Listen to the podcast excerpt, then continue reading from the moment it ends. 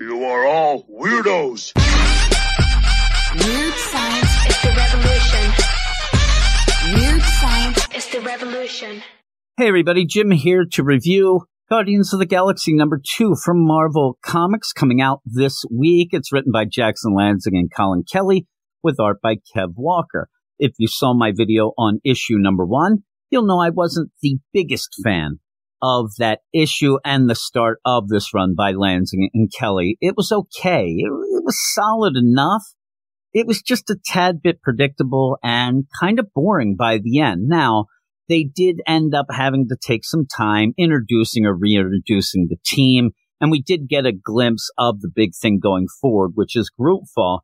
Kind of haven't gotten my head around what group fall is just yet, but I'm somewhat intrigued with it. But in the here and now, I'm still kind of iffy if I think that Lanzing and Kelly get the characters and uh, have something in mind that might be fun. So we'll see because really the one thing that I kind of go with is that the Guardians shouldn't be boring.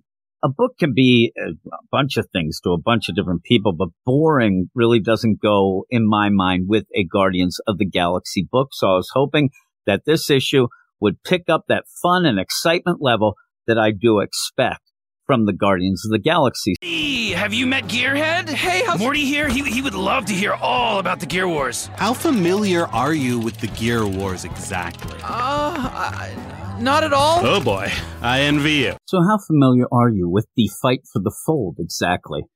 Don't worry if you even know what I'm talking about. Don't worry if you don't know your white caps from your Sectors United or if you're convinced, like I am, that the planet standoff has to be populated by all the girls who ignored you at the junior high dances, Lanzing and Kelly will get you up to speed.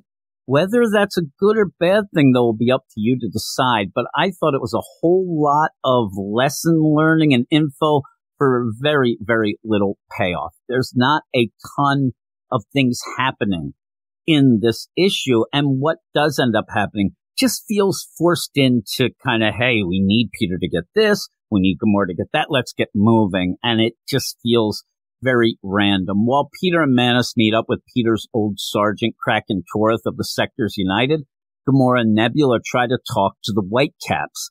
They keep arguing about a plan. It doesn't really feel like there really is a plan, but in the end, it just, again, feels like an overextended way to force some things into this book and after the first issue, this connect the dots kind of storytelling is already wearing thin. I'm sure that these pieces of the puzzle will connect the closer we get to confronting Grootfall, but right now, it actually just feels too random for me to get fully invested. So what does happen?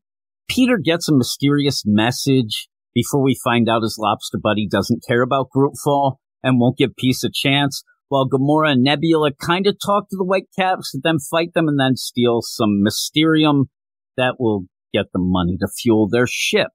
I can tell when I'm not enjoying an issue by how many times I check what page I'm on while reading it, and I checked a whole bunch of times.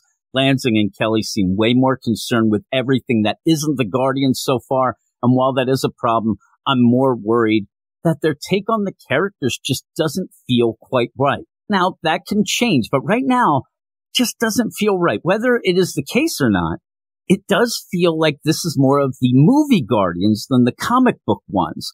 There are moments in this issue that kind of make you scratch your head and wonder if Lanzing and Kelly are aware of what these characters have been through recently and in the past. As far as the art goes, I think Kev Walker is okay, but I don't think his cartoony style is a great fit for this book but at least it looks like he's having a little bit of fun with it because I'm not.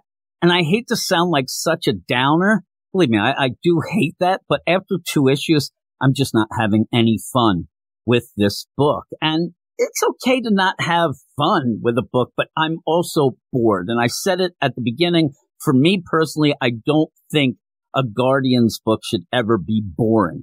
Now, everybody likes what they like and whatever. And let me know what you think, obviously. But this is my opinion of it. I'll always give a book three issues before I decide if I'm going to drop it. So next issue really needs to wow me for me to continue with this. Uh, so all of that said and done, I'm giving Guardians of the Galaxy number two a five out of ten. Eh, I hope the next issue is better, but I will talk to you all later. You are all weirdos. Weird science is the revolution. Weird science is the revolution.